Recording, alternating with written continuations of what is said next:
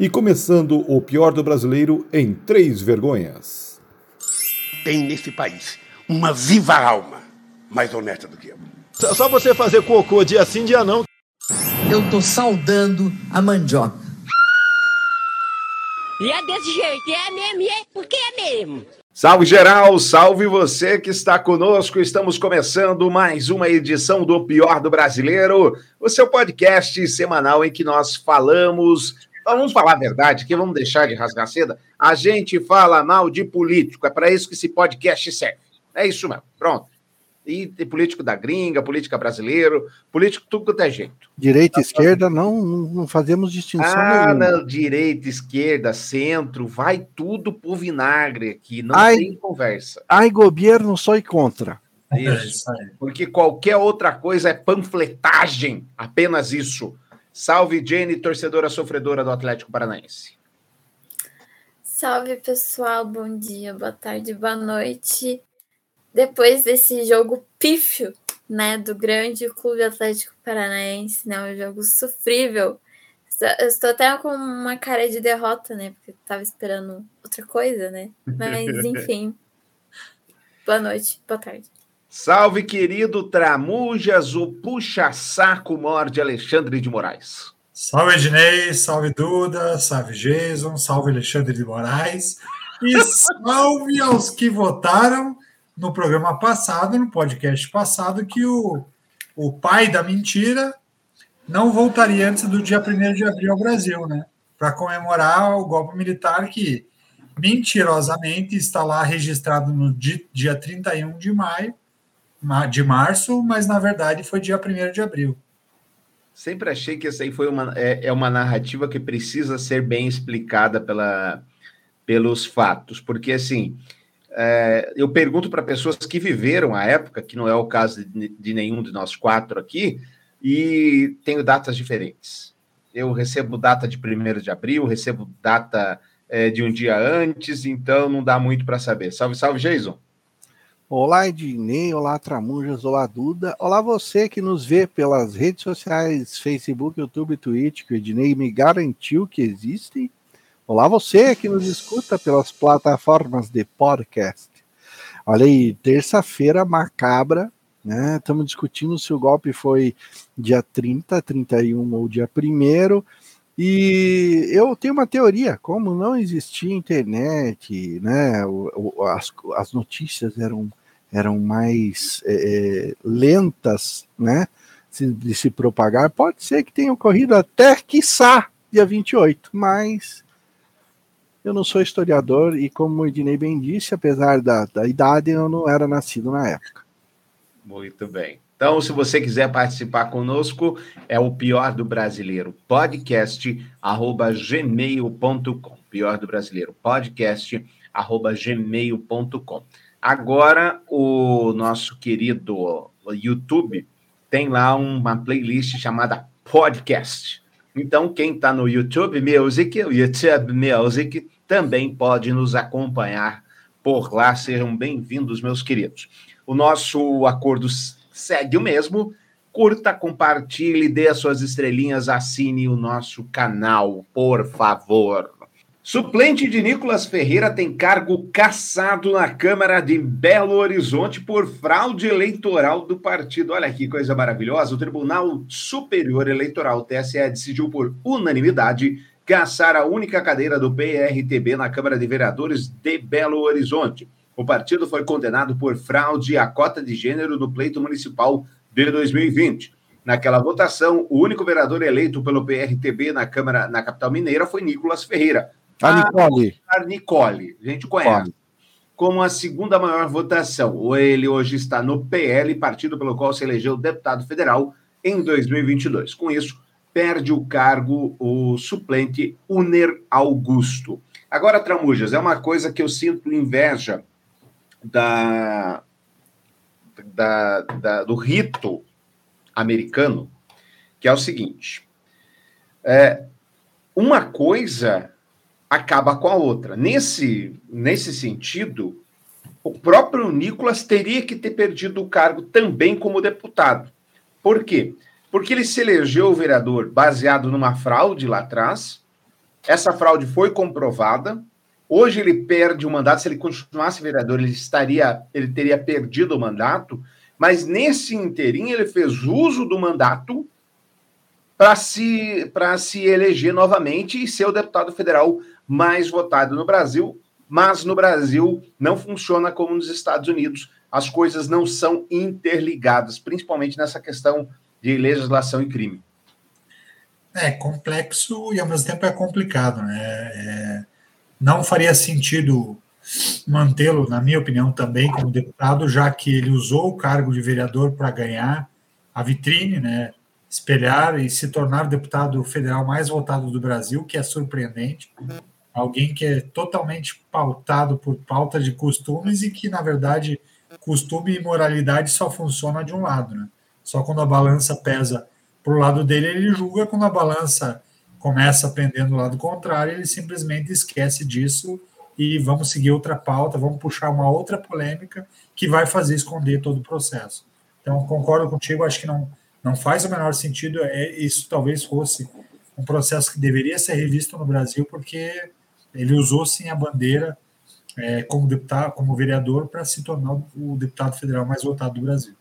Mas, por outro lado, Jason, uh, se essa lei que eu acabei de defender valesse aqui para o Brasil, os casos julgados por Sérgio Moro e todas aquelas condenações que ele fez também teriam que ser revistos. Afinal, ele foi declarado incompetente. Vocês entendem que incompetente não é, é sobre ser bom ou ruim. Ele foi declarado incompetente para julgar aqueles casos.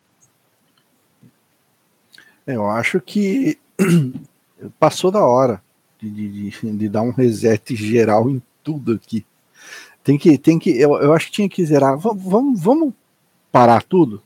Parou? Parou geral? Devolve para os índios e pede desculpa. Devolve para os índios, pede. Vamos, vamos, vamos tentar conversar, vamos chegar num consenso e começar do zero novamente, porque é um, é um, um descabimento atrás do outro. Você vê, é, um, um, o salário mínimo hoje é R$ 1.350, né, aproximadamente. Tem, tem, né? é, é, tem, tem gente que ganha o, o a obscenidade é, de, de um salário estratosférico sendo político. Eu lembro daquele caso do, do, do deputado que falou que era um, uma imoralidade eles ganharem é, X sim, e sim. um jogador de futebol ganhar X na décima potência. Então, é, é, é, é, disso que eu falo, sabe? As coisas estão erradas, não é de hoje, e olhando no horizonte eu não vejo perspectiva de melhora. Muito pelo contrário, agora é ladeira abaixo para o fundo do poço e a hora que chegar lá embaixo alguém arranja uma pá e cava mais fundo. É, chega no Japão ou na China. É. E o que espanta um pouco mais, é, olhando esse caso do Nicolas e da cassação do mandato de vereador dele, que acabou caçando suplente, na minha opinião, o que é mais escandaloso é, não sei se, se todos nós iremos lembrar, mas na eleição do próprio Bolsonaro e do Mourão, o, o falecido PSL, que era o Partido Só Laranja, ele colocou vários candidatos ali no e que foram provados que os candidatos não existiam, eram laran candidatos laranjas, negros e mulheres que a maioria é mulheres, né, que tem que cumprir a cota feminina.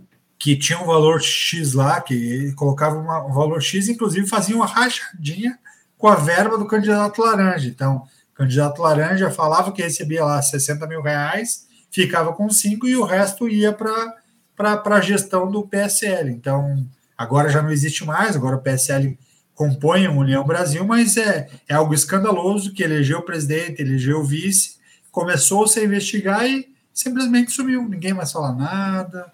É, Ricardo Salles era um dos, dos, articuladores desse meio do caminho desse processo. Então, o que, que acontece? Por que, que só com o candidato Nicolas Ferreira é, valeu? É, esse processo só valeu depois que ele garantiu o pé como deputado federal.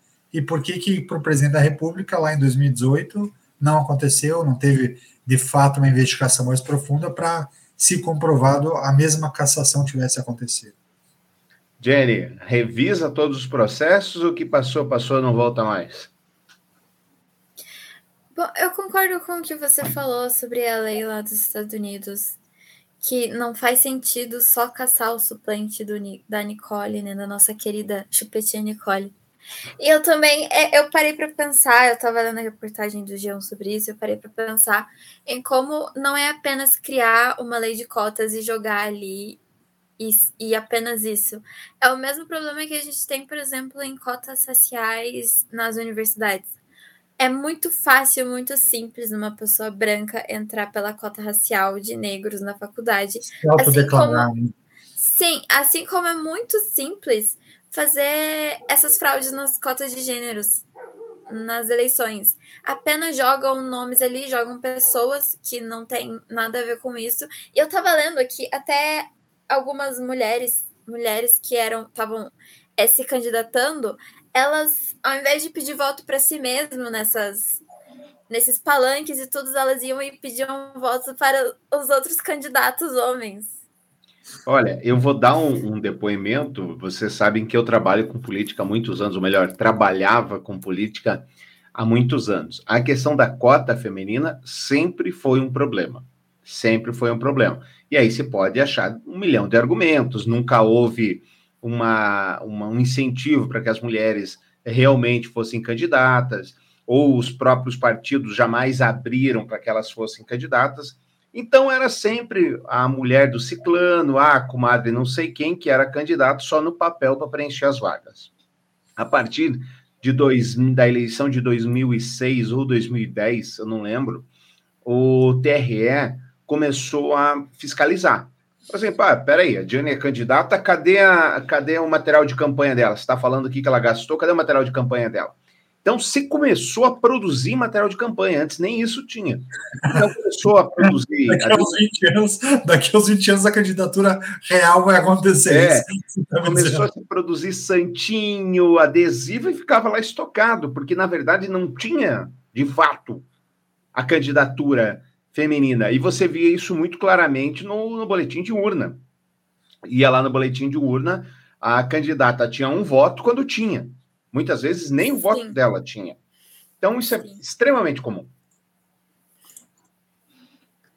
É isso, pensei que vocês iam. Não, não, mas é, é muito isso, assim. Então, é para inglês ver, né? Cria-se uma regra, estabelece a regra, coloca alguns critérios, exige, e aí, como não existe nada fiscalizando, não tem um órgão de fato que fiscalize e mapeie isso, ele, e o Ministério Público e a Justiça só funciona após denúncia, se alguém provocar a justiça, alguém denunciar a justiça, o processo corre, é que a coisa vai caminhando. Então, é, deveria ser mudado, deveria ter uma auditoria dentro desse processo para que o processo eleitoral de fato fosse fiel. Mas a gente concorda com, com, com essas cotas para eleição ou não concordamos? Eu concordo, só que tem que ser cota real. Não, não adianta você imaginar que, vai, que tem que ter 20% de mulheres. Se você olhar na cidade que não vai ter esse número de mulheres interessadas, não faz o menor sentido. Tem que, ter, tem que abrir sim um espaço para as mulheres que desejam estar nesse espaço. Infelizmente, a política ainda é um espaço ma masculino e bastante misógino, é só olhar é, as, como, como vários homens tratam as mulheres na política. É, e, e vários, é igual Igual é, é, no meio esportivo, quando falam, não, porque tem que abrir espaço para as mulheres, todo mundo faz a campanha, usa branco, faz aquela campanha no final do ano da Rede Globo, sei lá o quê, inventa um monte de coisa, mas quando você vai ver no engajamento real, ele não acontece. Técnico de futebol, no Brasil é a primeira vez agora que se tem, a segunda, né? Teve uma primeira, mas técnico de futebol, a seleção masculina de futebol, feminina de futebol, impreterivelmente era homem. Teve daí depois uma passagem curta, uma brasileira, e agora trouxeram uma das, das técnicas, a Pia Sanhag, uma sueca, uma das melhores do mundo, mas até então não acontecia. Técnico da seleção de vôlei feminino, raramente se dá, sabe, espaço para mulher. Então, tem algum, algumas, algumas profissões e alguns mercados em que, de fato, não fala-se muito em abrir o espaço, em, em dar esse espaço, mas na prática a gente não vê isso acontecer. Na política é mais um desses caminhos que é um caminho que, de fato, deveria se estruturar pelo menos uma quantidade mínima, para daí você criar, com aquela quantidade de X, as mulheres que pretendem entrar na política, elas conseguem se espelhar em alguma outra mulher, porque lá na frente ela enxerga que ela pode sim é, alçar voos maiores. Jason, somos contra ou a favor? Não, não, teu microfone está perfeito, Jason. Somos contra ou a favor essas cotas da política?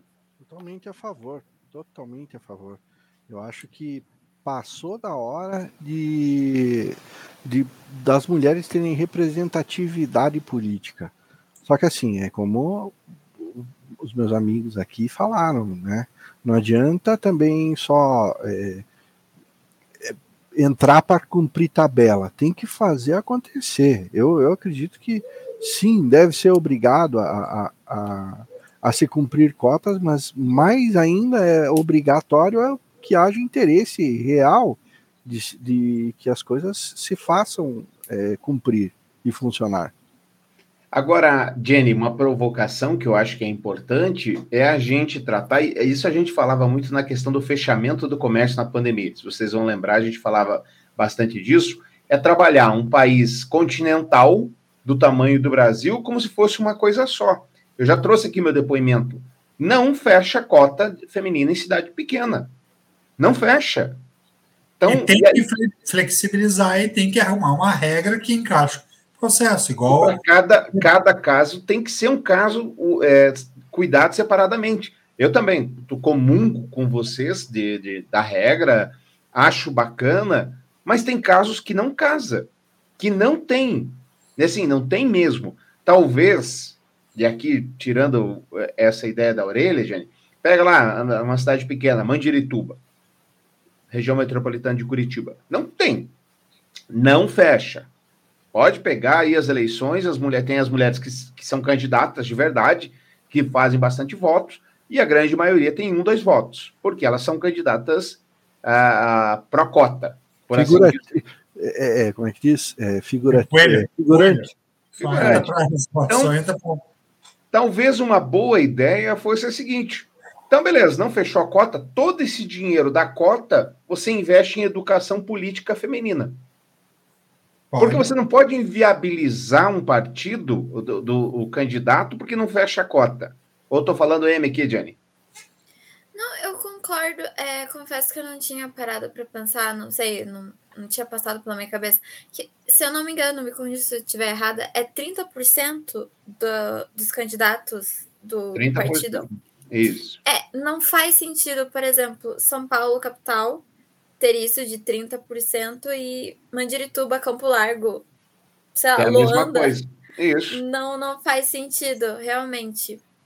É, mas, infelizmente, eu, pelo menos, eu, eu não vejo esse debate de cotas não, não de gênero acontecer. Eu vejo muito, sim, e precisa ter debates de cotas sociais nas, nas universidades, em, não sei, vagas de trabalho, mas realmente, nas eleições, na política, eu não vejo esse, esse debate. E fazia um bom tempo que eu não via. É, foi quando é, surgiu esse realmente esse esse caso do Nicolas, que daí voltou esse assunto, mas eu infelizmente não vejo esse debate. E seria uma ótima ideia essa da verba que está sendo destinada para essa cota de gênero depois ser destinada à educação da mulher na política. Porque também é eu vejo muito pouco sobre isso. Não só na representatividade, mas também disso de ensinar e de demonstrar e explicar o que seria mulher na política. É, a, grande, a grande discussão, e talvez, e, e, começa inclusive pela vitrine da própria política, são quantos partidos políticos hoje no Brasil? Se eu não me engano, são menos de 30 partidos políticos no Brasil, 30 aí, ou pouco mais de 30 partidos políticos, deu uma enxugada no último ciclo. Mas quantos desses partidos que a gente lembra de cabeça que a presidente do partido é mulher? Eu só me lembro do PT e do Podemos, e do Podemos eu nem sei se ainda é. Que era a Renata, Renata, Renata Abreu, se não me engano, era do Podemos, e a Gleisi Hoffmann, que era do PT. Dos demais partidos, alguém aqui lembra o nome de alguém que alguma mulher não. que seja presidente então, deixa eu até dar uma, uma pesquisada aqui, presidente. É, deixa eu lembrar. Do Brasil, mas não lembro, não. E mesmo a, a Glaze ainda tem o Lula, que é o que manda de verdade. Exato. É, é, eu não sei se, se ela já não tem essa autonomia. Oh, Lula. É, é, a Renata Abreu que. Ainda Só é, 5 engano. dos 31 partidos políticos do país são comandados por mulheres. Ó, tem mais três que eu não conhecia, Duda. Eu só conhecia a Renata Abreu e a Gleisi Hoffmann. É, é complicado. É, é realmente uma conta que não fecha e não fecha muito em cidade pequena. 5 de 31 tá dando menos de 15%, é isso? Sim, ó, são a, é a Gleice do PT, Luciana Santos do PSDB, Renata Abreu do Podemos, Heloísa Helena da Rede Sustentabilidade Heloísa e Helena, Suede Haidar do PMDB. É, 30, 16% dos partidos são comandados Isso, por São mulher. 31 partidos no total, né? É isso aí. 31 partidos. Salve, Darlan! Boa noite, show o programa de vocês. Valeu, Darlan. Bom, gente, falando em mulher na política, deu zebra, deu zebra para a nossa querida rainha eterna da política, a queridíssima Soraya Troniak. Soraya, conta pra gente o que, que foi que aconteceu. Soraya, a gente está preocupado contigo. de Mato Grosso do Sul. Eu vim aqui registrar um boletim de ocorrência contra um cidadão cujo nome eu não vou dizer, mas o que aconteceu? Ele foi extremamente deselegante, saiu do limite da liberdade de expressão e adentrou para desfilar no Código Penal com calúnia, difamação, injúria, ofensa à minha honra, em uma entrevista ao vivo que eu estava dando para uma rádio aqui. Conforme prometido, ao vivo, eu saí da rádio e vim até a Polícia Federal, porque o meu foro é aqui. É um crime federal porque me ofendeu como senadora e também como mulher. Agora, este é mais um senhor que vira caso de polícia. A liberdade de expressão termina onde começa o Código Penal. Eu, Soraya, além de liberdade de expressão, também tenho imunidade parlamentar. Mas isso não quer dizer que eu tenho o direito de caluniar, injuriar, difamar, ameaçar alguém. É isso que as pessoas precisam entender. Quem fizer, pode até fazer, mas vai responder devidamente. Grande abraço para todos. Bom, a Soraya é o seguinte, ela participou de um programa de entrevistas na Capital FM 95, a gente está se valendo da coluna política do UOL Notícias, em Mato Grosso do Sul, e um ouvinte entrou ao vivo, supostamente para fazer uma pergunta para ela. O homem falou que ela é uma, abre aspas, uma das maiores traidoras da pátria, fecha aspas, acusou-a de receber propina e a chamou de, abre aspas, piranha traíra, fecha aspas. A rádio interrompeu a ligação do homem e a senadora afirmou que tomaria providências. O nome do ouvinte que a xingou não foi divulgado. Mais tarde, a parlamentar anunciou nas redes sociais que havia acionado a Polícia Federal sobre o caso. Ela disse que o denunciou por calúnia, difamação, injúria e ofensa contra a honra. E aí ela falou tudo que a gente ouviu. A Soraya, que essa semana também foi lembra lembrada por um famoso meme, o 23 e 59. Obrigado, militares, pelo golpe militar. Meia-noite, que nunca mais se repita, ou algo parecido com isso. Aí fica difícil, né, Jason? Ah, é, eu, o que, que, eu vou falar, cara? É, é a política. É, é, por isso assim que eu acho que eu jamais, em, em sã consciência. Aliás, deixa eu registrar aqui. Se um dia eu me meter com política, vocês me, me, me põem uma camisa de força e me joguem no manicômio, porque eu fiquei louco.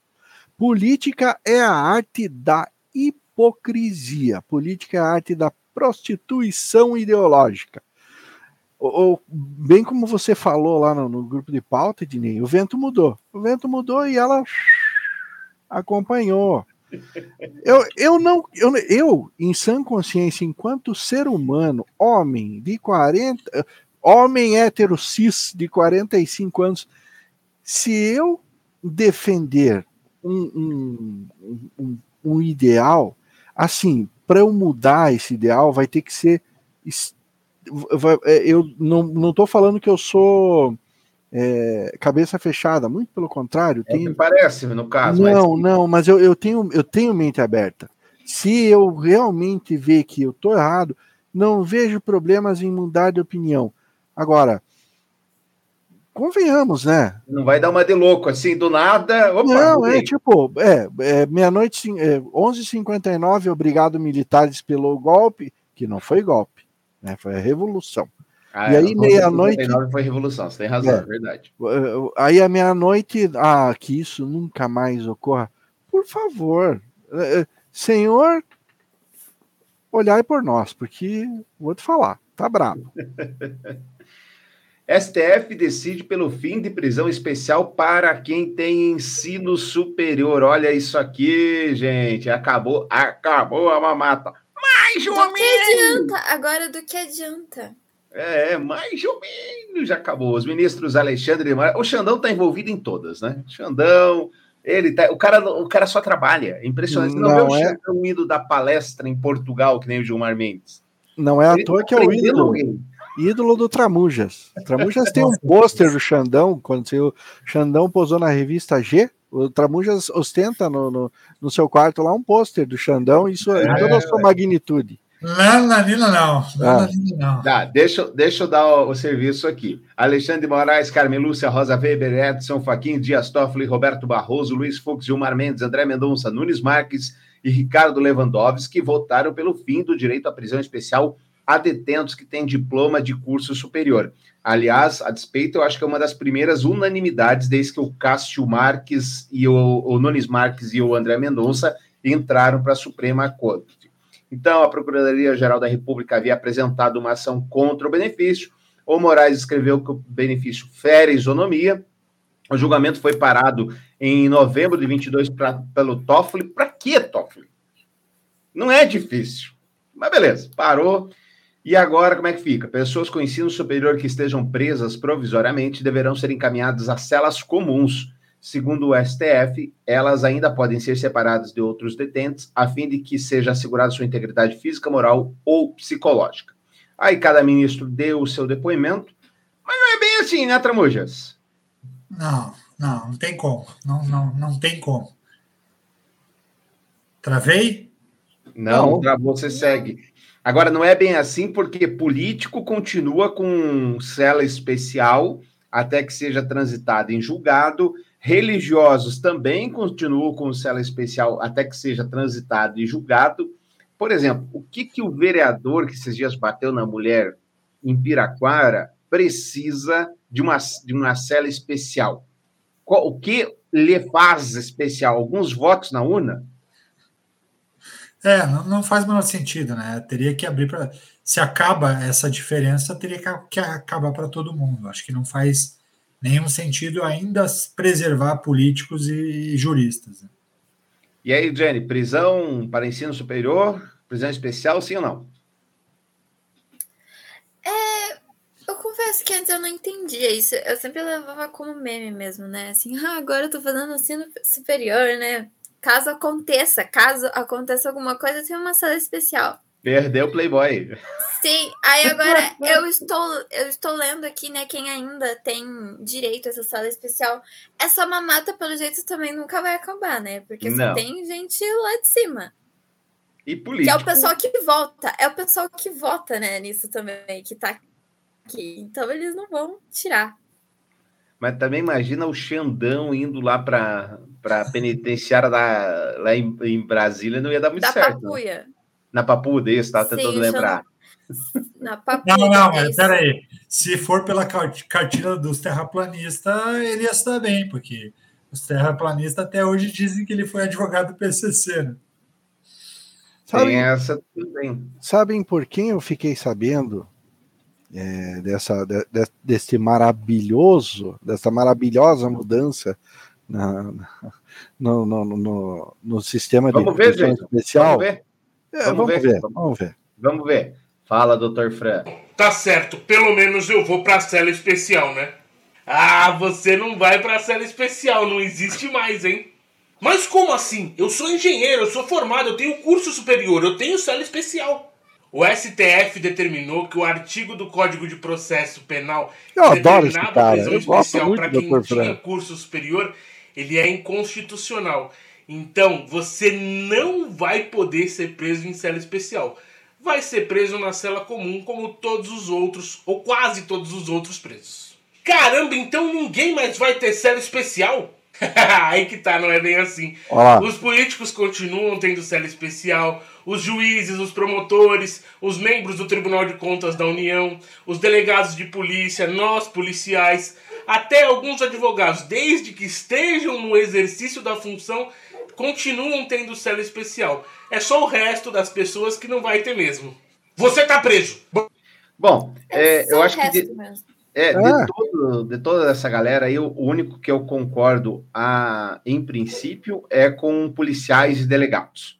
Realmente, até que se seja, até que o, o- tenha transitado e julgado, aí realmente não tem como colocar ele na mesma cela dos caras que ele prendeu. Não faz sentido. Aí vai ser uma. Uma Mas é- desa, um, me perdi a palavra agora, rapaz. Um desalento, não é? Um desestímulo. Desistiu. Ah, ele prender qualquer um. Agora, o quê? Vou prender, dali a pouco os caras armam aqui para mim, eu vou junto? Negativo. Então, esse policial e delegado eu concordo. O resto, o, o Bolsonaro, a gente já. Acho que a gente nunca vai cansar de bater no Bolsonaro, mas tem uma frase dele que eu acho que faz assim um tanto quanto sentido. É aquele negócio, né? Não quer ir preso, só não matar, não roubar, não estuprar e pronto, você não vai preso. Sabe? É, é, é, é essa óbvio. frase É o falada- óbvio. É, o duro que essa frase falada pela boca de quem fez não faz nenhum Né? sentido. Exatamente. É só olhar o histórico do, do cidadão, né? Tudo que ele construiu, ele falando isso, mas daí articulando por trás com o advogado, com recurso aqui, paga, é, arrumando promotor, conversando e tal, não faz o menor sentido. Não fale assim, é, Tramujas, que hoje ele devolveu mais uma caixa de joias com Rolex de ouro branco cravejado a diamantes. A cada descoberta, por enquanto, de 154 viagens, já descobrimos três caixinhas. De- Espreme, parece aqueles, aqueles desenhos animados que o cara chacoalha outro de ponta cabeça, começa Vai caindo. as joias. Tem que dar uma chacoalhada. Acho que dá mais, dá para chacoalhar um pouco mais. E, aprende... e aprendemos com o Moro que, e Onyx Lorenzoni, que quem faz o mal feito, mas se arrepende, tá tudo bem, tá tudo certo, não tem problema nenhum. Então, né, Não, eu, eu, o do Sérgio Moro, o melhor de tudo é, é a corrupção seletiva, né? O, o- ele enxerga a corrupção muitas vezes onde não se prova, mas ele que pega o dinheiro de auxílio moradia, mesmo tendo residência própria, não é corrupção. Isso é, tem outro nome, não é corrupção. Não, isso é porque eles estavam muito tempo sem aumento, daí aproveitou uma coisa, ligou com É a um outra abono. e É boa. um abono. Ele considerou, ele considerou como abono, é, é eu que está dizendo auxílio, mas quando eu for receber o meu lerite, lerei como abono salarial. Bobagem. Falando nele, juiz da Lava Jato pede proteção contra poder político de Moro e Dallagnol. É, isso vai dar o que falar ainda. O juiz Eduardo Apio, titular da 13ª Vara Federal de Curitiba, que é o atual responsável pelos projetos originados na Operação Lava Jato, requereu ao Tribunal Regional e Federal da Quarta Região, TRF4, a adoção de medidas de segurança contra ameaças que vem sofrendo. As tentativas de intimidação começaram na segunda-feira, 27 de março, após o magistrado tomar o depoimento do advogado Rodrigo Tacla Duran, que citou os nomes do ex-juiz Sérgio Moro e do ex-procurador da UTAN Dallagnol como envolvidos em extorsão contra ele. Como ambos os par são parlamentares e têm foro privilegiado, a PEU enviou o caso ao Supremo Tribunal Federal. No requerimento das medidas de segurança, o atual juiz da Lava Jato cita que as ameaças são diretamente decorrentes do poder econômico e político dos dois acusados por Tacla Duran, o senador Sérgio Moro do União Paraná e o deputado Deltan Dallagnol do Podemos Paraná. A PIL cita também intimidações por conta da sessão que envolve integrante de facção criminosa. Essa mesma motivação, poderio político e econômico desenvolvidos, fez com que o juiz da 13ª Vara de Curitiba encaminhasse Tacla Durão ao Programa Federal de Testemunhas Protegidas assim que ele entregou à Justiça fotos e gravações que confirmaram suas acusações. Aí eu já sinto falta do Moro. Se citar o Moro ali, já tinha vazado as fotos, as gravações, Mas- a gente já estava na mão com tudo Já isso aí. estava no Jornal Nacional. Exato, mas passando. sabe que eu acho que um pedacinho do Moro está acontecendo lá dentro, porque já vazaram um áudio em que tem uma negociação entre o, entre o advogado do Tacla Duran e o Zucoloto, falando para que o dinheiro fosse repassado para o repassado para o escritório do, do, do Arnes, que é o Matheus Arnes, que é amigo do Zucoloto, e o Zucoloto, que é sócio da Rosângela Moro. Também tem um áudio em que o, o, o número 2, o número dois, não, o promotor da campanha de Sérgio Moro, que eu não vou lembrar o nome, confesso a vocês, ele vendendo o escritório do Zucoloto e da Rosângela como o escritório do Sérgio Moro. Então, ó, você tem o teu, o teu, o teu advogado, o teu, o teu cliente foi preso pela Lava Jato, olha, tem o escritório do Moro, vai lá, conversa com ele, porque ele negocia com os procuradores, inclusive com o DD, negocia com os procuradores e consegue lá um acordo bom para você.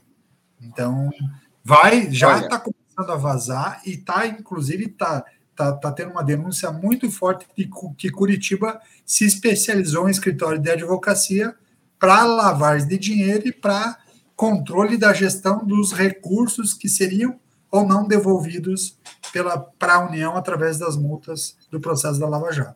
Quero crer muito, Jenny, que tudo isso seja uma mentira, mas os fatos começam a apontar para outra direção. Eu fico imaginando se tem um PowerPoint, o que ele apontaria. é, o Lula, o Lula bem que o Lula disse, né, que ele queria, ele iria ferrar com o Sérgio Moro. Isso. Viu só? Tá dando. Até a aposentadoria caiu na hora certa do ministro. Caiu na hora certa. Tá tudo planejado já. Barbaridade. Assim, eu sempre soube que o Moro não era flor que se cheire. Apesar de eu ter tirado foto com ele, eu sempre soube. É. Hum, tá Isso bom. diz muito sobre você também, sem dúvida. Falando sobre STF, advogado de homem que xingou Cristiano Zanin multiplica ofensas em ação. Você lembra? Tem lá o Zanin estava escovando os dentes no aeroporto e um tongo chamado Luiz Baceto Júnior foi começou a filmar o Cristiano Zanin e xingá-lo. Eu não sei de onde aquele homem tirou tanta finesse. Eu fico imaginando, eu fico me colocando naquela situação. Mas enfim, o advogado Maurício Ramos Tomás, defensor do empresário Luiz Carlos Baceto Júnior, que fez várias ofensas ao também advogado Cristiano Zanin Martins em um banheiro do aeroporto de Brasília em, em janeiro do passado, entrou com um pedido de habeas corpus no Tribunal de Justiça do Distrito Federal. Na peça, no entanto, ele faz uma série de novos insultos a Zanin.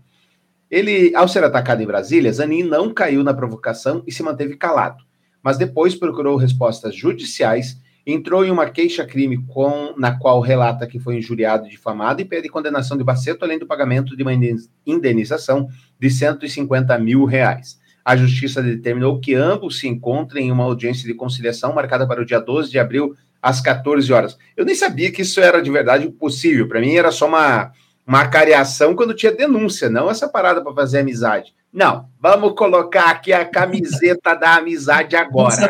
Abraça. Camiseta abraça da União. A camiseta abraça da União. Abraça. Bom, independente da solicitação, chama a atenção a quantidade de ofensas proferidas pelo defensor contra Zanin. Abre aspas. Abre aspas, vamos processar a gente. Abre aspas, é matéria. O paciente injuriou o advogadinho Cristiano Zanin, que é a OAB e o imbecil do atual presidente Lula, querem impor como ministro da Suprema Corte, mesmo que o sujeito tenha dificuldade de, de distinguir a sua mão direita da esquerda, fecha aspas. Escreveu Tomás. No recente documento, vários outros insultos a Zanin foram feitos pelo advogado. E aí, Jason, o que que este homem pensa? Foi por tudo ou nada? Merece um manicômiozinho? Qual que é? Ah, sim. Qual, qual, qual seria o contrário de habeas corpus? Eu sei que habeas corpus do latim é você tem corpo. Né? O que seria o você não tem o corpo? Porque parece que foi o que o cara fez. É um habeas corpus ao contrário.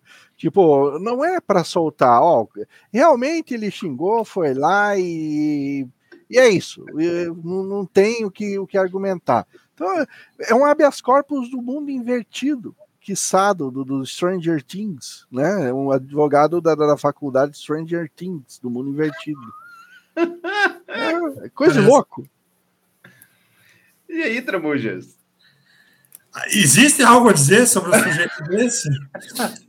A, a melhor resposta te, talvez tenha sido do meu novo ídolo, como diz o Jason, do Alexandre de Moraes.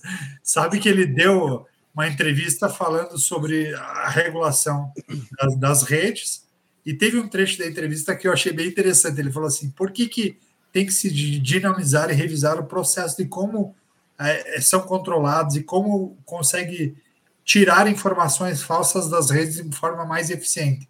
E ele dá o exemplo dele. Ele falou assim: olha, a pessoa vai lá e escreve Alexandre de Moraes, advogado do PCC. E as pessoas começam a rir quando ele fala disso, porque muita gente falou isso e difundiu isso. Ele falou: não sei de onde tiraram isso, não faz o menor sentido, mas tudo bem. Saiu a primeira vez, eu identifiquei a pessoa que divulgou isso, processei. 50, 50 mil reais eu ganhei no processo. No dia seguinte, tirou aquela informação dizendo que, Alexandre, que, que, eu, que eu era advogado do PCC. Quando ele vai olhar no, no Google no dia seguinte, tem lá 370 e tantas citações de volta dizendo que ele, que ele, que ele é advogado, é PCC. advogado do PCC. Ele fala, porra, as redes não conseguem controlar isso, se a gente vai buscar recomendação de alguma coisa, aquilo nos persegue a vida inteira, né? Se bastou procurar um produto, a rede começa a te oferecer aquilo o tempo inteiro. Por que, que ela já não retira todos de uma vez e proíbe notícias falsas de serem impulsionadas ou de aparecerem? Ele falou: é, é, fica moroso, fica chato, tudo bem, eu vou lá, entro com o processo, ganho mais 50 mil reais, mas é uma coisa chata. Então, de fato, é, é um pouco nisso. Bom, falando no teu ídolo, reunião de Moraes com deputados tem lição de moral e menção à pecha comunista. A reunião do ministro Alexandre de Moraes com a Câmara Legislativa do Distrito Federal teve lição de moral do magistrado contra a tese do apagão no dia 8 de janeiro, menção à acusação de comunista feita por radicais e mal-estar sobre acampamento em frente ao quartel-general do Exército. Uma comitiva de deputados distritais foi ao STF no dia 29 de março, pedir para que o ministro compartilhasse provas obtidas pela Corte com a CPI dos atos antidemocráticos, aberta pela Câmara Legislativa do Distrito Federal em fevereiro. O encontro foi considerado crucial pelos parlamentares pelo fato de Moraes ter concordado em compartilhar as informações que não exigirem sigilo. Segundo relatos é, feitos à Folha, a agenda foi encerrada depois que a deputada distrital Paula Belmonte, do Cidadania, saiu em defesa de pessoas que participaram do acampamento do QG do Exército a favor de um golpe contra a vitória de Luiz Inácio Lula da Silva do PT. Moraes reagiu de forma enfática, de acordo com pessoas que estavam presentes. O ministro disse ser crime pedir o fim do Estado Democrático de Direito e que aqueles que acamparem de novo em frente a quartéis pedindo intervenção militar devem ser presos. Antes da agenda, Parlamentares de oposição ao governo Ibanês Rocha do MDB faziam piada justamente sobre a fama combativa do ministro e diziam que o encontro já teria sido bom se nenhum dos colegas saísse de lá preso. Já está segundo lucro. Exato. Moraes, segundo relatos, também divertiu os distritais quando contou que os presos pelo ataque às sedes dos três poderes argumentaram estarem na capital federal em 8 de janeiro para rezar nos montes. ai, ai. Nesse momento, dizem, o magistrado gesticulou e fez questão de destacar que a capital está no Planalto e não nos montes, e rebateu a justificativa dada pela, para a presença de apoiadores do ex-presidente Jair Bolsonaro em Brasília na data. De acordo com pessoas presentes, o ministro, indicado por Michel Temer, também fez graça ao contar que foi criticado pela esquerda quando era secretário de Segurança Pública de São Paulo e que agora é taxado de comunista pela direita. Moraes arrancou elogios de um dos integrantes de diferentes partidos pela prestatividade e bom humor. Um dia depois, ainda, muitos ainda repetiam uma de suas falas que, em segredo entre duas pessoas, só é mantido se ambas tiverem algo a perder. Eu quero ressaltar aqui, de forma pública, a maneira cortês por que não dizer muito urbana com que o ministro, até o carinho que teve com todos nós, disse o presidente da CPI, Chico Vigilante do PT. Meu Deus do céu. Ai, ai, ai. Então, Tramujas, foram lá, falaram o que quiseram e, pelo jeito, não saíram muito satisfeitos. Ah, não. É, falou que não quer é petista, é comunista. É, é, tá, tá do outro lado, né? Então... Ah, mas isso, isso vale para os dois lados, né? Quando mas não é, agrada, quando, que, que, quando não é, agrada, o negócio é atacar. É surreal, cara. É, é igual fizeram com o Papa. O Papa deu uma declaração da qual ele compactua e um bando de maluco começa a chamar o Papa de comunista. Pelo amor de Deus, gente. O Sérgio Cunha, inclusive, o ex-presidente da Câmara, preso pelo Sérgio Moro na Operação Lava Jato, mas que agora estão Eduardo. Eduardo. Eduardo perdão. E que agora estão do mesmo, estão do mesmo lado político, cara. É, o Brasil é o Brasil. Ele falou que deixou de ser católico pelo Papa Francisco. Imagina, o Papa Então, que assim, mais. eu, para mim, reforçou o meu catolicismo porque deu uma limpada na igreja. Com certeza. né? Com certeza. É, o pessoal foi rezar nos montes, Xandão é, sabiamente relembrou que lá era um Planalto e não monte, mas eu acredito que eles tinham ido rezar em montes diferentes, né? Montes de. Tem uma série na Globoplay, não sei se alguém teve a oportunidade de assistir o Extremistas na Globoplay. Não. Não. Jenny, também não. Então fica a recomendação. A Globo lá colocou uma infiltrada nos grupos bolsonaristas lá e no QG, lá na, na frente de quartéis. Aquilo ali, aquilo ali é um hospício. É um hospício. E é- eu falei na, na semana passada que se tivesse bingo aberto não tinha acontecido tudo o que aconteceu. Porque assim, não são pessoas que são más. Aquele bando de gente não é gente, não é gente Não, ruim. só são Então, pessoas que. Mas aí é que tá, na minha opinião, e aí, é, e aí para ser muito sincero, no mundo normal existiria esquerda, existiria direita, e existiria centro. Governo Bolsonaro, na minha opinião, 90% dele era é essa essência de maluquice. É só olhar o que fizeram com o caminho do desmatamento, que é uma coisa surreal, a, a expansão do garimpo, que é surreal, a maneira como fizeram a, a, a, parte do empobrecimento da população, através, inclusive, da Petrobras, quando você faz política de preço, da qual você faz o, o Robin Hood às avessas, você tira do pobre para jogar no, no colo do rico, e principalmente do rico de fora do Brasil. Então, se você olhar na essência do bojo, na minha opinião, por que, que eu não considero que o Bolsonaro é pilar de, de, de, de oposição ao Lula? Porque o Bolsonaro, é, o governo Bolsonaro e a gestão e o resultado do que foi sendo construído é surreal. Não dá para discutir. É discussão e visão de quinta série na gestão de um país. Se eu gosto da direita, cara, até se tivesse um cara mais centrado como a Boedo é uma coisa. Agora você olhar um Bolsonaro e um Paulo Guedes que são completamente malucos, não faz o menor sentido.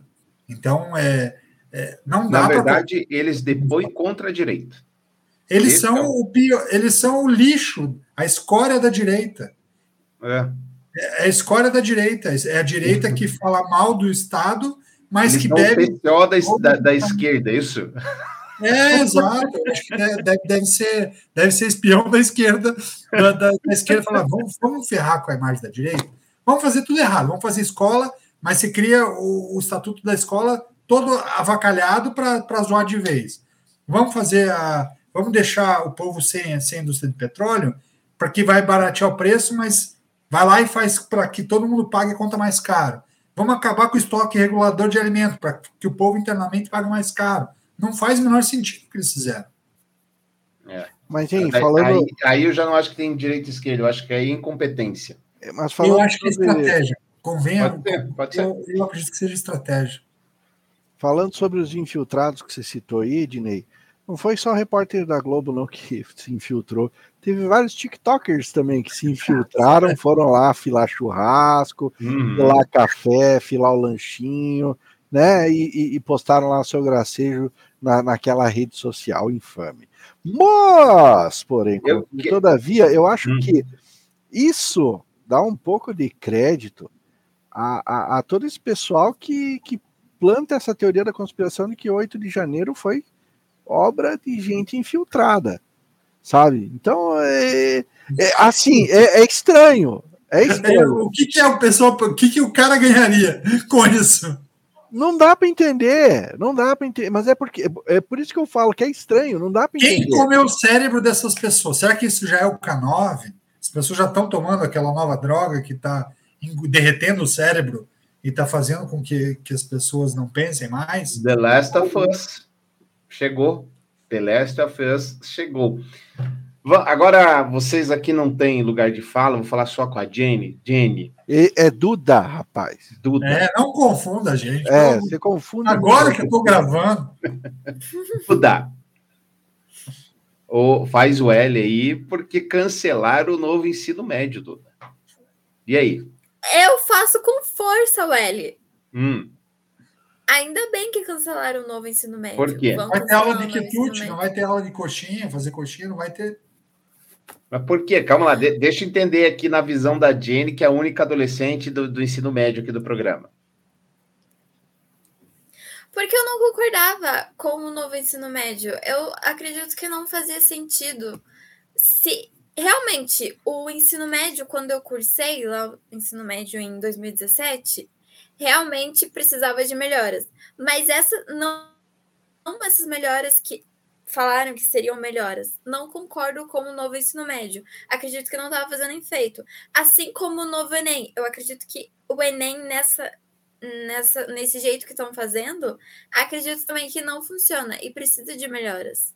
Mas, assim, se tem alguma coisa, tirar alguma, alguma visão boa para tirar disso tudo que teve do novo ensino médio, é que mostrou que realmente não estava funcionando, não estava trazendo resultados. É, e daí agora tá... vamos tentar algo novo, né?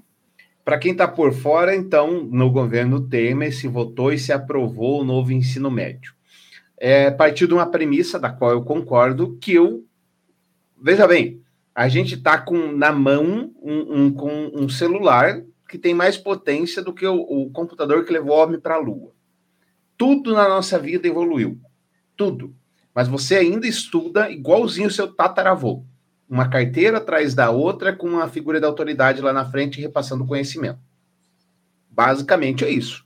99% do ensino é isso. Ah, mas tem o Waldorf, ah, mas tem não sei o quê. 99% do ensino é isso. Então ele se propôs o seguinte: fala assim: olha, nesse novo ensino médio, a gente vai dividir, você vai fazer o que, que você tem mais aptidão. E aí eu acho. 60% fica grade como estava.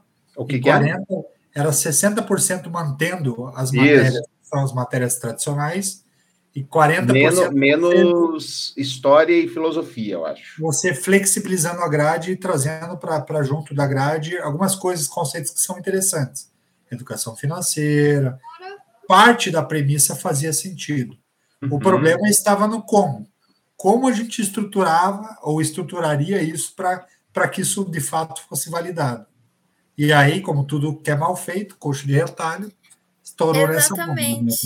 Exatamente. Vai botar esse estilo de ensino em uma sala de aula com mais de 45 alunos? Não vai funcionar. Eu acho é. que a ideia, assim, no papel, beleza, maravilhosa. Eu queria muito ter tido aula de finanças. Não tive aula de finanças. Eu fui ter aula de finanças no terceirão, mas no SESI, que é um colégio particular. Mas olha que Mas fantástico, esse... Duda. Teve um caso de, de, que, que trouxeram como exemplo, que era uma aula de educação financeira no interior do, de Minas Gerais, em que o professor de educação financeira era o professor de biologia. Viu só? Uhum. Então, não tinha ninguém qualificado para dar aula de educação financeira e quem estava dando aula de educação financeira era o professor de biologia. Vamos, Geiso, antes de eu te dar a palavra. Mas isso é bom ou é ruim? Peraí, peraí. Vamos, vamos. Tá. Tem um vídeo bacana do SESI, que do sistema do portal da indústria SESI Senai, que explica como é que ia ser essa parada do ensino médio. Eu acho que é bom a gente entender bem para que nós possamos é, opinar com mais autoridade. Você aí, pai, estudante, professor, já ouviu falar do novo ensino médio, mas ainda não entendeu muito bem como funciona? Vem que a gente desenha.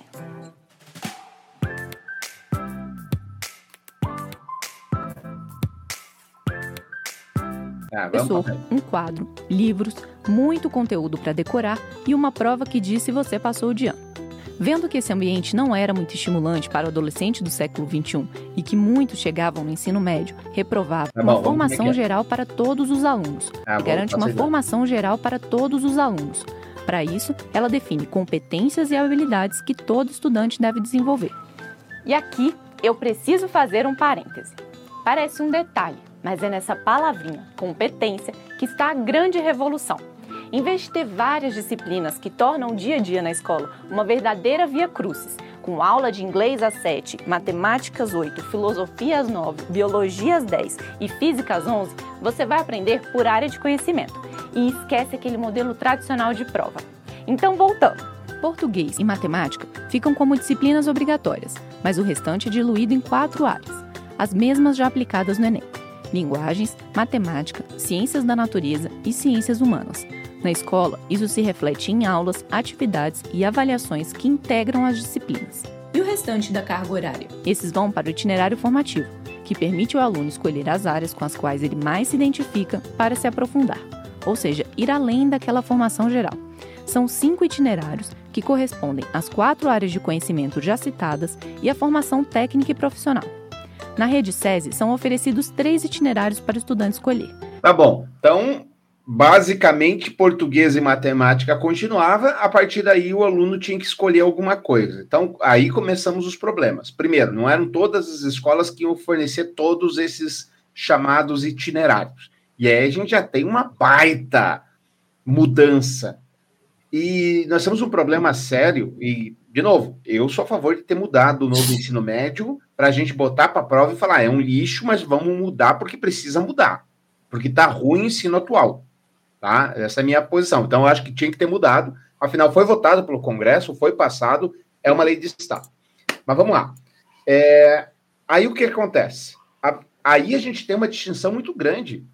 Enquanto, e aí vamos, vamos falar a frase mais petista de todos, enquanto o filho do rico está lá estudando filosofia, história, geografia, esse tipo de coisa, o cara lá está pensando, onde é que eu vou ter emprego?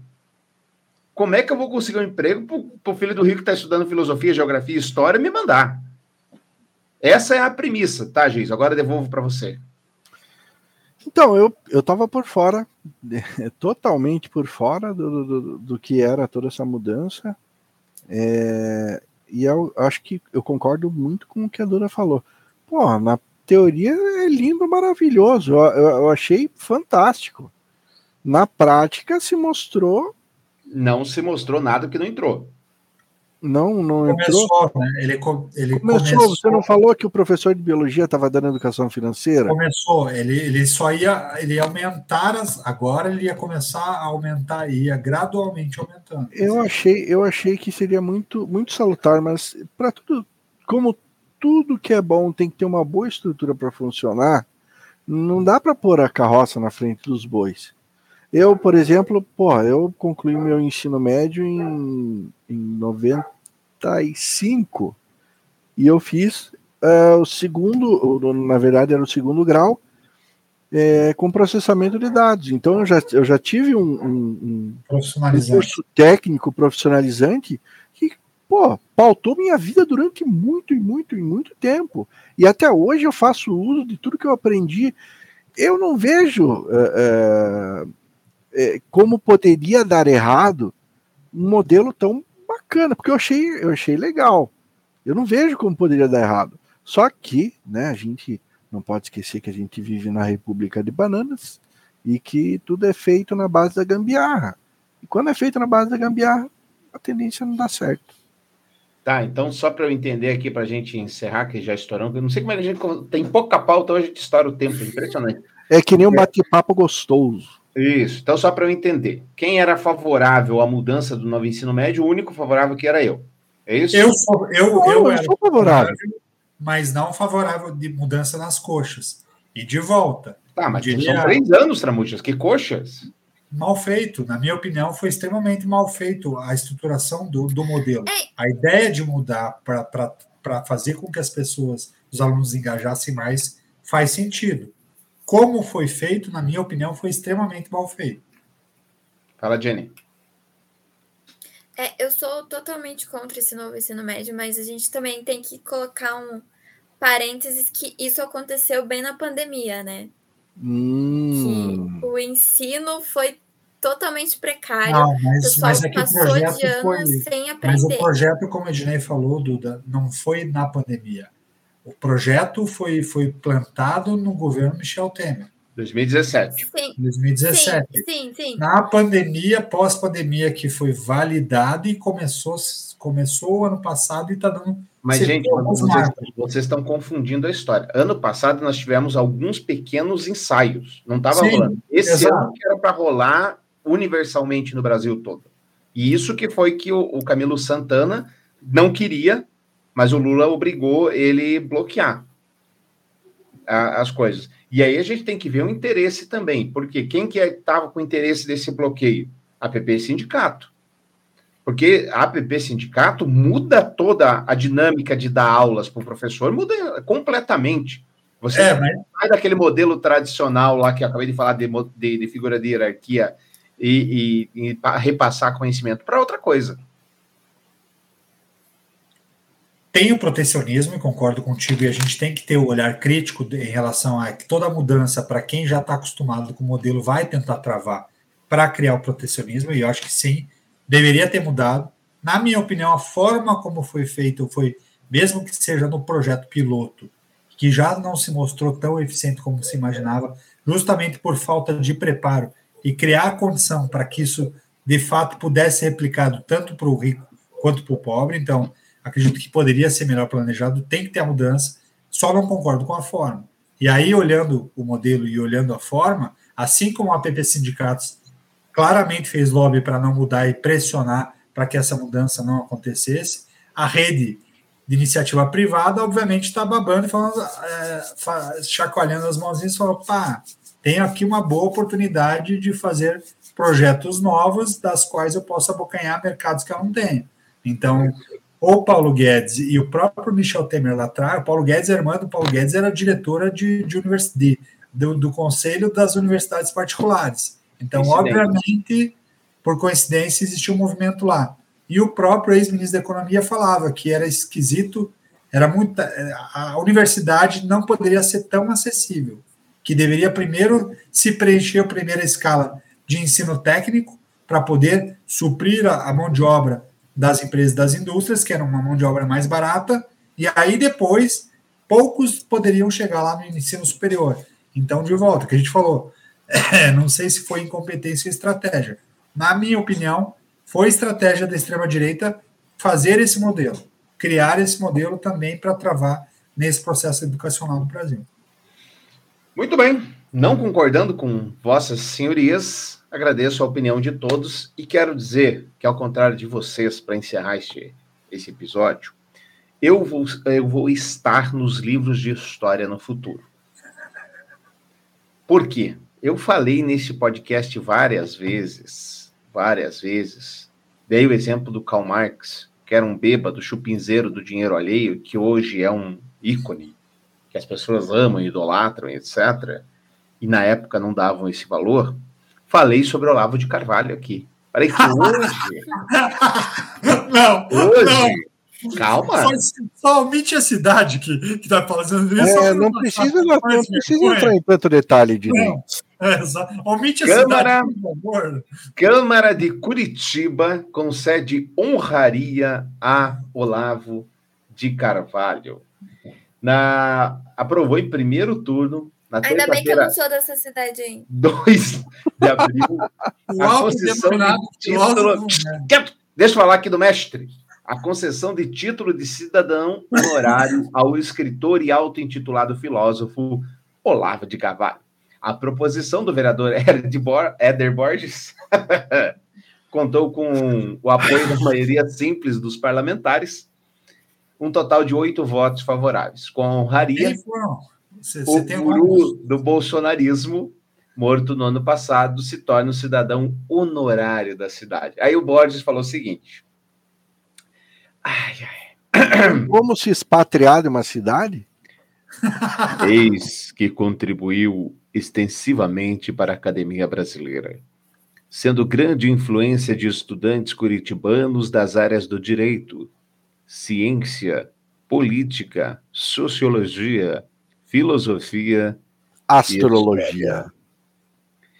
Faltou astrologia aí. Então tá aí, gente. Eu avisei. Eu avisei. Eu avisei. Entre as, as posições mais criticadas do nosso querido agora colega conterrâneo Olavo de Carvalho. Calma, Tramujas. Quem diria a gente chamar o Olavo de Carvalho de conterrâneo? Ai, que, que ânsia de vômito. Olha só, durante um dos picos de mortes pelo coronavírus em 2020, ele chegou a publicar que, abre aspas, o medo de um suposto vírus mortífero não passa de história de terror para acovardar a população e fazê-la aceitar a escravidão como um presente de Papai Noel. Morreu do que mesmo? Covid. Ah, É justiça divina. Então, parabéns, Jason, parabéns, Tramujas, parabéns, Duda. Vocês agora têm Olavo de Carvalho como seu conterrâneo. Eu só lavo meu. lamento uma coisa, só lamento É. uma coisa, que o- um grande escritor curitibano, Dalton Trevisan, não, esti- não esteja vivo, porque ele já escreveu O Vampiro de Curitiba, agora poderia escrever O Capeta de Curitiba. Foi boa essa, essa foi boa. Jason, alguma, alguma menção ao seu conterrâneo? É, é com imensa vergonha que eu digo que. nossa, eu sempre tive orgulho de Curitiba, eu sempre tive orgulho de ser curitibano, mas colocar eu lavo meu carvalho como cidadão honorário. Ah, cara, eu, eu repito a pergunta: tem como se expatriar de uma cidade? E, se tiver, eu acho que eu vou. Eu, eu- eu- não suporto ter, ter como conterrâneo, mesmo que por menção honrosa, tal criatura abominável. Ai, ai, ai, ai. Bom, é, Jenny, você agora, como uma questão patriota de cidade, você tem que defender o conceito que a Terra é plana. Isso, Ednei, Ednei, assim como tem brasileiro com avós italianos e se diz italiano, eu, como neta de pernambucana e baiana, digo que sou nordestina. Muito bem. Tá? Bom, Que a bem da verdade, meus queridos. Que inveja a bem, de você, Jane. Que a bem da verdade, ah, já foi aprovado em segunda votação, passou por oito votos a sete, tá? Então, sete vereadores votaram contra. Respondendo ao Tramujas, quem é que votou além do Eder Borges? Beto Moraes, do PS. Parabéns, Beto Moraes. É, Indiara Barbosa. Não, e Beto Moraes, só, só, só deixa eu lembrar, o Beto Moraes não é casado com É, esse aí, fica de o boa. aí. Mauro Moraes. E- não, não, não, não, não, não. A opinião desse, dos nossos comentaristas Não, não, representa necessariamente. Não, o Olavo, meu, Car- meu, meu Carvalho, ele não era meio, meio não tinha um- uma certa questão. Não, ele era contra. Ele era. era. Então, Bom, de- deixa eu ler aqui quem é que votou favor. entender a coerência aqui, gente. Tô, tô curioso se, o meu, se o meu vereador preferido que eu votei votou. Vamos ver. Votou. Já, já adianto que votou. Ah, que decepção. Depois eu vou puxar a orelha dele lá no Facebook. Beto Moraes, Indiara Barbosa, Osias Moraes, do Republicanos. A, a Indiara Barbosa é do Novo. Osias Moraes, do Republicanos. Ah, Partido Novo, então tá certo. Pastor Nada de, partido nada de novo. do É. Solidariedade, Rodrigo Braga Reis, do União Brasil, Parabéns. Sargento Tânia Guerreiro, do União Brasil, e Zezinho do Sabará, do União. Escapou, hein, Jason? Escapou, escapou. Depois eu vou dar uns parabéns lá pro Sidney. A professora Josete, do PT, e Dalton Borba, do PDT, foram os mais incisivos, é, porque não tem formação acadêmica. Disseram: Curitiba é uma cidade conservadora e liberal, sim, mas ela sabe distinguir bem o conservador de um fascista. O mundo produziu muitas figuras públicas que foram uma mancha, uma excrescência na história do mundo, como Hitler, Olavo de Carvalho proferiu as maiores excrescências de uma boca humana. É, pode manifestar na história. Votaram contra. Então, já que vamos dar, né? Vamos dar os parabéns Vamos aos sete os guerreiros. parabéns. É. Né, os sete guerreiros aí votaram contra. É, Josete Dalton Borba, Georgia Prates e Mandata Preta, que é aquele mandato coletivo do PT, Erivelton Oliveira do Cidadania, Leônidas Dias do Solidariedade, Marcos Vieira do PDT, Maria Letícia do PV. Agora, aquela galera que não quis se queimar. Ah, Jesus, tá aí, ó. Jesus. Tá aí. Tá Aquela aí. galera mais- que Ainda mais daqui de. Santa Felicidade. Olha Fugiu. só, rapaz. Fugiu. É, a, a galera que não quis se queimar, se absteram. Amália Tortato, do Novo. Bruno Pessuti, do Podemos. Hernani, do PSB. Jornalista Márcio Barros, do PSD. Mauro Bobato, do POD. Mauro Inácio, do União. E Sidney Toaldo, do Patriota. Pô, Os dois últimos aqui de Santa Felicidade. Um que é Mauro Inácio, é filho do. Não, o Mauro Inácio é o, é o vereador ali que apoia bastante o Trieste, time de futebol amador. E o Sidney, que é o candidato- que é o presidente do Iguaçu, os dois times de futebol amador aqui de Santa Felicidade. Bom, pior do que aqueles que não tiveram coragem foram aqueles que nem foram votar. Até porque. ah, ainda teve isso? É. Até porque é o seguinte: foi 8 a 7. Se um desses fosse votar contra. Salvava a nossa pele. Salvava então, quem que não foi? Quem que não foi? Alexandre Leprevô, do Solidariedade, Ezequias Barros, do PMDB, João das Cinco Irmãos, do União Brasil, Noemi Rocha, do MDB, Nori, a Noemi, aliás, estava tava com algum problema com a polícia, por isso que não foi, né? Ah, sim, a famosa rachadinha, A né? famosa rachadinha. Noriceto, do PP, Oscalino do Povo, do PP, Pier Petruzzelli. Ô, Pier! Pô, Pier! Todo moralista e tal. Professor Euler!